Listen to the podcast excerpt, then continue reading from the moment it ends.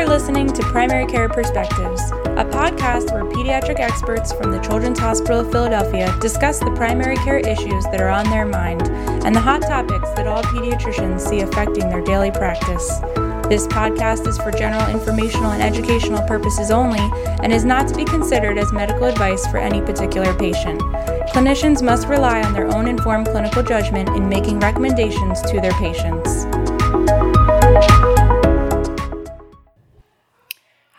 Dr. Katie Lockwood, a primary care pediatrician at the Children's Hospital of Philadelphia, and I'm here today with Dr. Kristen Feemster, an attending in the Division of Infectious Diseases and Director of Research for the Vaccine Education Center at the Children's Hospital of Philadelphia. Thank you so much for joining me today. Thank you for having me. Great. And this is very appropriate that we're actually recording at the Department of Public Health because we are talking today about measles. I'm going to start with a little bit of background since it may be since medical school that you actually thought about measles. So, as a quick refresher, measles is characterized by a prodrome of fever and malaise, the three C's, cough, coryza, and conjunctivitis, sometimes the pathognomonic Koplik spots, followed by a maculopapular rash. The rash, which appears about 14 days after exposure, spreads from head to toe but may not appear in the immunocompromised population. Measles can be prevented by the combination measles, mumps, rubella, or MMR vaccine, which the CDC recommends as a routine childhood immunization, starting with the first dose at 12 through 15 months of age and the second dose at 4 through 6 years of age, or at least 28 days following the first dose. So, Dr. Feemster, the measles vaccine was licensed in 1963 and measles was declared eradicated from the US in the year 2000. So, why are we still hearing about measles outbreaks in the US in 2017? Uh, excellent question. So, you're absolutely right. Measles was eliminated from the United States in 2000, which means really that we no longer had any new cases of measles here. And we achieved this largely because our overall immunization rates with measles containing vaccines were high enough to keep measles from spreading but elimination in one place does not mean that there weren't cases in other places. Uh, and measles is certainly endemic in, in, many other countries. And so when that uh, happens, it's possible for measles to be in, reintroduced. So perhaps by a returning traveler who spent time in a place where measles still circulates. So that that person gets infected and brings measles home, uh, he or she could infect others. So if there are other susceptible people, people who have not been vaccinated, for example, mm-hmm. um, in their community, they could infect them.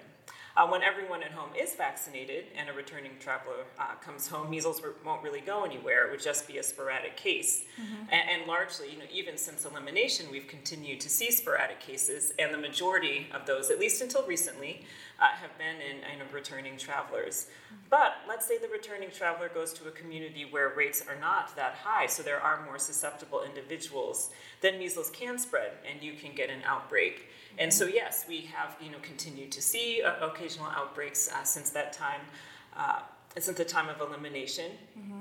Uh, and in general, there is always a risk of an outbreak when immunization rates dip below a certain level. And for a disease as contagious as measles, you need really high immunization rates. Mm-hmm. And so, like you mentioned, we see some outbreaks here and there, and the most recent one in the news that we've heard about is in Minnesota. Could an outbreak like that happen in Philadelphia?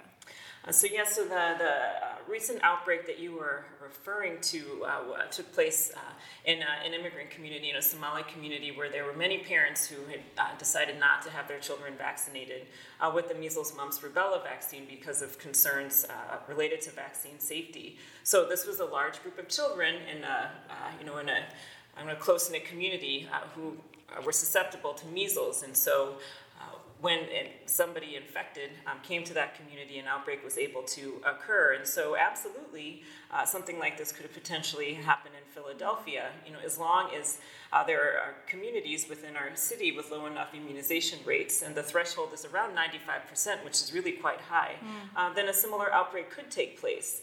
Uh, and there are certainly groups, you know, around the region who, at least you know, maybe based upon uh, religious beliefs, uh, do not choose to vaccinate their children. Mm-hmm. And much of what we've been talking about is about travelers and, and immigrants. And we know that there are, like you said, measles in other countries like England, France, Germany, India, and the Philippines, to name a few, where they have large outbreaks. What's being done on a global scale to eradicate measles?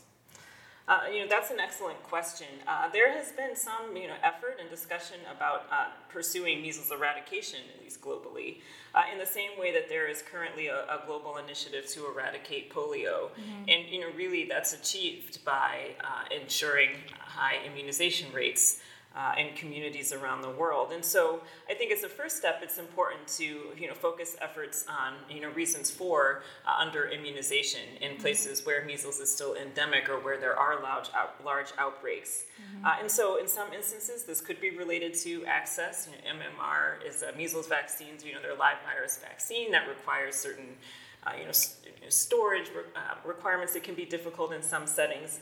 But I think largely, and especially in some countries like England and France, where rates were previously much higher, mm-hmm. uh, uh, lower immunization rates are related to vaccine hesitancy, and, mm-hmm. and, that's certainly playing a role here in the United States as well. Mm-hmm. Uh, and so I think increasing immunization rates on a global scale will require addressing hesitancy. Mm-hmm. Um, you know, vaccine hesitancy really has become um, you know, a global focus. Mm-hmm. Uh, in fact, the World Health Organization, their uh, strategic advisory group of experts on immunizations, uh, convened a vaccine hesitancy working group uh, that recently published a report entitled The State of Vaccine Confidence. Mm-hmm. And their goal really was to define hesitancy, to begin to understand the multiple factors that influence hesitancy uh, in, in regions across the world, um, around the world, and to outline potential strategies. And, and we've had similar um, foci here. Our, um, the NVAC or the National Vaccine Advisory Committee also convened a vaccine hesitancy work group. But I think that's really how we can begin to start uh, thinking about reducing uh, rates of measles globally. Hmm. So, why should we care about measles? We've been talking about having these outbreaks, but why do we care? We know that subacute sclerosing panencephalitis is obviously a scary potential complication, but we also know that that's very rare. So, what else should we worry about in children who develop measles? So, you know, yes, you know, measles infection is a, characterized by fever and rash and it can certainly self resolve, but about one in three children with measles will develop a complication. Uh, and that can include pneumonia and about 6% of, of uh, individuals, seizures, uh, and uh, encephalitis mm. in about one in a thousand um, uh, infected patients. And so, you know, individuals who develop encephalitis you know, can present with fever, neck stiffness, vomiting, uh, and sometimes convulsions. And a quarter of them, 25%, will have long term neurologic sequelae. Hmm. so, you know, that is an, um, you know, can be um, yeah, it's pretty significant. An important, yes, significant morbidity. And death can also occur after measles. So the rates are around one to three in a thousand, and that's usually associated with either pneumonia or encephalitis, at least among the reported cases in the, the United States. Hmm. Uh, and, you know, measles infection, you know, we don't have an antiviral medication to treat measles. Mm. Um, uh, treatment gen- is the recommended treatment is actually vitamin A, which can help reduce risk for complications. Mm. Um, um, so tell us a little bit more about how measles is transmitted. You mentioned that it's very contagious. So what should we do if we have a patient in our office in whom measles is suspected? So what kind of precautions or room cleaning and what should we do about our waiting rooms for primary care pediatricians?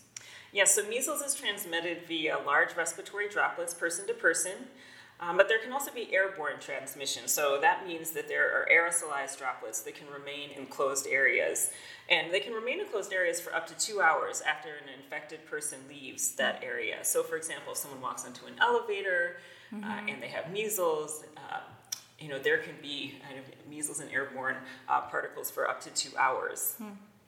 Um, so, for that reason, airborne precautions are, are, are recommended. Um, you know, transmission can occur four days before through four days after rash onset, okay. uh, which means that transmission can happen probably before one knows that they're infected, since the initial symptoms, that prodrome, is really kind of nonspecific. It can look like an, uh, any other uh, upper respiratory infection. Mm. So that makes it very tricky. Yes, exactly, exactly. Um, for uh, you know control and prevention. Yeah. Um, and so, uh, if you are, you know, in your clinical setting, you have identified uh, a case, you want to make sure that you have airborne precautions until four days after rash onset, mm-hmm. because uh, you know shedding continues for about uh, that length of time, mm-hmm. and that's for healthy children. If you have an infected uh, child who happens to be immunocompromised, mm-hmm. they're going to shed for a longer period of time. So uh, you are going to want to keep them on airborne precautions, um, probably until symptoms resolve. Mm-hmm. Okay, good to know. Uh, and then I think the other important consideration is what you do. Um, so if you have an unvaccinated, um, you know, child who's exposed to measles, you'll, they'll need to be on airborne precautions from day five to 21 after exposure. Okay. Which And if you're unimmunized and you think you were exposed to measles, or you happen to in a community where there's a current outbreak, can you get the MMR vaccine sort of as a prophylaxis, but also future protection, obviously? But will it will it work in that immediate short term exposure to help prophylax you against getting measles? Uh, absolutely. So, if you're able to receive the vaccine, measles vaccine should be given to any susceptible uh, person within 72 hours of exposure. Okay. Um, and and so that will give you enough time to develop your immune response. Uh, by, by the time measles, the measles virus has had a chance to replicate and cause infection. Great. So, absolutely. So we can't treat measles, but we can prophylax against it. If you didn't get your MMR already, you there, it's not too late. If you live in an area where you're exposed, you should go get your MMR within 72 hours. Correct. And if you happen to uh, have patients who are not able to receive the MMR vaccine for, for any reason, uh, they can be given immune globulin, which is essentially you know, pooled antibodies for protection, um, and that can be given within six days of exposure. Uh, and so this will not provide um, you know, long-lasting protection. You're not um, uh, you know, sparking the individual's own immune system to Right. um, you know, develop memory, uh, but it will provide short-term protection for that, that exposure. Okay. So this is important for people with severe immunocompromising conditions, for example. Right. So, what is the best way for us to test for measles? I know there's an IgM antibody test and a PCR. There's also when we look um, at, at how to order, we see serum samples, nasopharyngeal swabs, urine. So, tell us what's the best thing. What should we do? Yes, so certainly the easiest test to perform are sending s- you know, serologies from serum. Uh, and so you'd want to, if you're going to do that, you'd want to look for IgM from serum collected while sick, um, because you should have you should have circulating IgM antibodies um, Yeah. with uh, infection. Or you can uh, collect both acute and convalescent um, serum and look for an increase in IgG. Um, you know that has that's not as helpful, you know, for your kind of acute decision making. Um, so IgM is generally present for around one month, uh, but you can have false negatives, especially if you test early within 72 hours of rash onset. So if you had a high index of suspicion, you'd probably want to repeat that test. And it's also not likely to be positive in someone who is previously vaccinated. Um, so it may not be as helpful um, for diagnosis if you suspect measles in a previously vaccinated uh, individual. Uh, so that leaves, leaves us with PCR, which is a highly sensitive uh, test. It detects viral um, RNA, uh, but um, may not be as readily available, or certainly to get a results um, quickly. Um, and this can be sent from urine, blood, throat, or nasopharyngeal swabs. And with a throat and nasopharyngeal swabs, I believe are preferred, the preferred sample. Right. It's always easier when you can do something Yes, less invasive. less invasive. so that's good to hear. Okay. Um, whenever there is a disease outbreak, those who are immunized may believe that they are safe. However, we know that one dose of the MMR vaccine is approximately 93% effective, and two doses are 97% effective. So there's still anywhere from 3 to 7% of the immunized population who could be at risk. Given that there are some vaccine failures after the first dose that are corrected by the second dose, who should get the second dose earlier, for example, before the age of four, or get a third dose? So anyone who's going to be in a, situation where they're at increased risk of exposure. So, for example, if you have a child who will be traveling internationally to a region where there are still uh, endemic measles, so perhaps somewhere like uh, the United Kingdom or France or the Philippines, uh, then you'd, you'd want to give them their second dose earlier. Uh, or if a child lives in a community where there is an outbreak, he or she could receive their second dose early. Uh, you just need at least 28 days before the first and second dose. Um, you can also give the first dose earlier to infants as young as six months, so between six and 11 months of age, uh, if they are going to, you know, in an outbreak situation or if they're going to travel to an endemic region. Right. And if you get that, if you're traveling and you get that first dose between six and 12 months, you end up getting three doses total, correct? Correct, because you would need to repeat um, that you know, initial dose after the age of 12 months. In order to generate long term immunity. Is that right? Correct. The, the effectiveness of that, that first dose is just uh, uh, greater if you wait until 12 months. And some of that is because of circulating maternal antibodies that can influence um, the kind of long term response um, to the earlier dose that's been given. So we touched on this a little bit earlier, but there's a lot of mythology surrounding the MMR vaccine in the lay press. So for us, what are the side effects of the MMR vaccine that we as pediatricians should be aware of and help educate our patients? So it's really important to emphasize that d- d- despite what many parents may see or what we hear, that, that MMR vaccines are uh, have an excellent safety profile. I mean, but like any medication, you know, any vaccine can cause some side effects, but these are generally mild and, and self-resolve. Um, and you know, any more significant side effects are, are uncommon. And so, you know, you can tell parents uh, that there's a possibility of fever, um, though with MMR vaccines, this these uh, fever tends to occur um, about five to twelve days after vaccine receipt, mm-hmm. uh, in about five to fifteen percent of, of children, and that's just because of the way the you know, this is a live virus vaccine. It's made of a weakened uh, virus, and so there'll be just a little bit of, of, viral replication, and so it takes. This is the amount of time it takes for your body to kind of recognize it and start it. And really is just related to your your body's immune response, mm-hmm. which means that the vaccine is doing its job. Right. Um, but it can be anxiety provoking for parents. Mm-hmm. Um, uh, and so, and I think it is important to remind parents about the delay in, in fever. I myself did not remember that when my child got the vaccine, and at first I don't know, is she getting sick? But I said, that's right, it's from her MMR. Uh-huh. Um, and, and, so there's a percentage of children who can develop um, a transient rash that, that will go away. Mm-hmm. Uh, again, probably related to just this kind of low level weakened virus replication. Mm-hmm. Um, for young children between the ages of 12 to 23 months, uh, there can be a, a, slightly increased risk of a, a febrile seizure uh, in about 1 in 3,000 vaccinated kids. And rarely you can see transient um, thrombocytopenia. Mm-hmm. Um, that can happen anywhere from like 1 in 25,000 to 1 in 2 million doses. So you can see that that's a very uncommon mm-hmm. um, occurrence. But really, those are the, the, you know known reported side effects from mm-hmm. MMR vaccines. Great. Okay. So, who should not get the MMR vaccine? We talked about it being a live virus vaccine, which makes it a little different than many of the other vaccines we give. So, who should not get the MMR? Yes. So, uh, because it's a live uh, attenuated virus vaccine, uh, people with severe immunodeficiencies um, should not receive the, the vaccine. And that's because for people with weak, a weakened immune uh, system, they could develop an infection from the weakened virus, mm-hmm. the weakened viral strain. Uh, so that's the that's the biggest contraindication mm-hmm. um, to the receipt of MMR vaccines.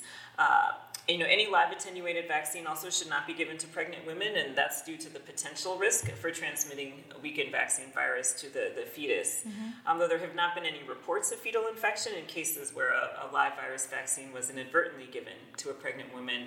And then lastly, and this is the, the same really for any vaccine, that if there's a history of a severe allergic response, um, to a prior dose of MMR mm-hmm. um, uh, withhold vaccine, vaccination or a contraindication. Great. And as a follow up to that question, is it okay to give the MMR vaccine to a patient who has a pregnant or immunocompromised parent? So sometimes we'll see parents who are pregnant when they come in for this um, vaccine with their child or who um, might be on chemo or something like that. So, can their child get the MMR vaccine? So yes, they can, and that is that is because just as we were talking about earlier, that it, when you are vaccinated, you are not shedding uh, the vaccine virus. That, that's what you worry about. You you know you worry about a vaccinated individual then shedding mm-hmm. uh, the vaccine virus, but that does not occur with MMR. So great, good to know. Many think a vocal anti vaccine movement is responsible for low immunization rates in certain communities, and we talked about this as potential um, for what happened in Minnesota. As pediatricians, how can we best advocate for adherence to the CDC immunization schedule in vaccine hesitant families? Yeah, so vaccine hesitancy is, is a challenging issue for pediatricians um, because it can be related to a range of beliefs and other factors, as we were talking mm-hmm. about a little bit earlier, mm-hmm. including perhaps low perceived risk for vaccine preventable diseases like measles. So, you know, MMR may not be considered, um, um, you know, necessary um, or uh, important. Uh, um, and then there, of course, are vaccine safety concerns, especially for MMR. Uh, and so, you know, I think we're continuing to learn more about the most effective way to address hesitancy. Um, but I think for as, as providers, you know, provider recommendation is probably one of the most important uh, factors. It's, it's been identified really as one of the most important predictors of vaccine uh, uptake and acceptance. So, making a strong recommendation uh, is key. I think it communicates your confidence in vaccination mm-hmm. and your belief in their importance for uh, their child's health. Uh, I think it's important to listen uh, to concerns and questions and, mm-hmm. and, and really doing what we can to remain informed so that we can uh, effectively uh, and confidently answer questions. Uh, and I think that we can also help provide some context for vaccine safety concerns, you know, to talk about, um, you know, this, this is the kind of the risk for, um, you know, a vaccine side effect. This is the risk for, um, you know, you know, what could happen if you you know, like a motor vehicle accident or other, you know, other things that, that are related right. to what people do every day. Right. And I think it's important to sometimes remember uh, that as, as well. Um, mm-hmm. Um, you know, it's hard. children get vaccines when they're healthy, and so mm-hmm. I think any risk can be hard for parents to take mm-hmm. sometimes. But context helps, and then sharing our own experience, talking about what we may do with our own you know, family members mm-hmm. um, is important. I agree. I mean, riding an escalator can be dangerous, as yeah. I found out when you go to the mall, but I still go to the mall and ride escalators. So, but you have to um, come up with a way to do it safely. And so I think, like you said, just educating families about what is this, the, the risk of vaccines and knowing that these risks are very small and what they're preventing and how serious those diseases can be and that they are real threats even though we don't see them a lot um, which thankfully we don't in the us anymore but they do still pop up like you mentioned because we are a global community, and so there's always going to be new cases. Absolutely, and the reason we don't see cases is because we've been able to maintain high immunization rates, and that is a benefit of vaccination. I think it's so important to mm-hmm. uh, emphasize, and and also that we do many many things to keep ourselves safe every day. Mm-hmm. You know, wearing seatbelts, right, bike um. Yes, exactly, and this mm-hmm. is an, another important mm-hmm. strategy to keep our kids and communities safe. Yep. And like you said, I think that there are some very loud anti vaccine voices out there, but the relationship that patients have with their pediatrician is often very powerful voice as well. So even though you are one voice, I think it's a it's one that in general your patients respect the opinion of and so speaking openly and honestly about your your feelings on this topic is important. Yes, absolutely. So, on that kind of theme, should practices exclude unimmunized patients from their practice to protect their most vulnerable patients? I mean, this is a hot topic I think that comes up a lot that we hear, and some practices are afraid well, what about my neonates? What about my um, kids who are on chemotherapy and, and have immunodeficiencies? And um, having this anti vaccine population in my practice could hurt those, those patients. So, what do you think about that? Yeah, this is really a, a tough, tough, uh, you know, dilemma. I, um, you know, because I think as you mentioned, pediatricians have a relationship with mm-hmm. the families that they see that's you know built on uh, on trust, and they're providing a range of services, healthcare services to um, to their families. Mm-hmm. Um, and so, you know, it does pose a dilemma to pediatricians who you really want to maintain a relationship with uh, their families so that mm-hmm. they can continue to provide care to their child, um, but you know, really may not feel comfortable being asked to um, you know, not provide an intervention that they consider, you know, you know, the standard of care important for that individual child, including um, their uh, concerns about other patients in uh, their practice. Um, and so you're kind of weighing the, um, you know, your, you know, you kind of your ethical beliefs and you know the oaths that we, um, you know, have taken um, mm-hmm. to first do no harm right. for that patient and others, and then also wanting to be uh, you know, respectful of um, our, the, you know, the family's beliefs. Mm-hmm. Um, so, I, you know, I think uh, for many parents, a decision to delay or refuse a vaccine is, is based upon misperceptions or concerns, and, and these can be could be effectively addressed. And a trusting relationship is part of effective messaging. Mm-hmm. And so, you know, I do think it's important that we try to do as much as we can mm-hmm. to uh, address those and, and move a family to um, acceptance. But I think if vaccine refusal really begins to affect this relationship uh, and influences the ability to provide care uh, in general, um, and then, you know, at, at, that point, I think that providers can consider referring a family um, elsewhere because it's going to be so hard for you to mm-hmm. provide the care that you want to provide right. um, and to take care of all of your patients. Um, but you know, I think whatever the approach, I really think it's also important to communicate with parents up front what your practices policy is related to immunizations. You know, the, the importance that you may place upon them, that you are um, you know, you have a policy that's based on providing the best care that you can for their child, you know, that you're doing what you know how to do to protect their child's health, but also for uh, the practice community. And I, I do think that if a family knows that up front, that can help as, as well. Yep, yeah, I think it's important they know the practice's belief and then their provider's belief, because in some practices, there might be a discrepancy there too. So just knowing that you're the right fit for that physician or, um, or other clinician and making sure that you're, you're in the right practice too, as a- on the patient side of it. Um, so This is a very hot topic, a very emotional topic for many, so thanks for taking all of that on. I'm going to put on our site some resources for people, including the CDC uh, website on measles and the CHOP Vaccine Education Center site on the MMR vaccine, which has a lot of good answers for people who are coming up against vaccine hesitant parents. Um, so, any other resources that you would include on that? I, I think that these are two excellent uh, places to uh, to start. Certainly, uh, the Immunization Action Coalition also has some excellent resources for um, for providers as Great. well. Great. Thank you so much for joining me today. Yes, you're very welcome. Thank you.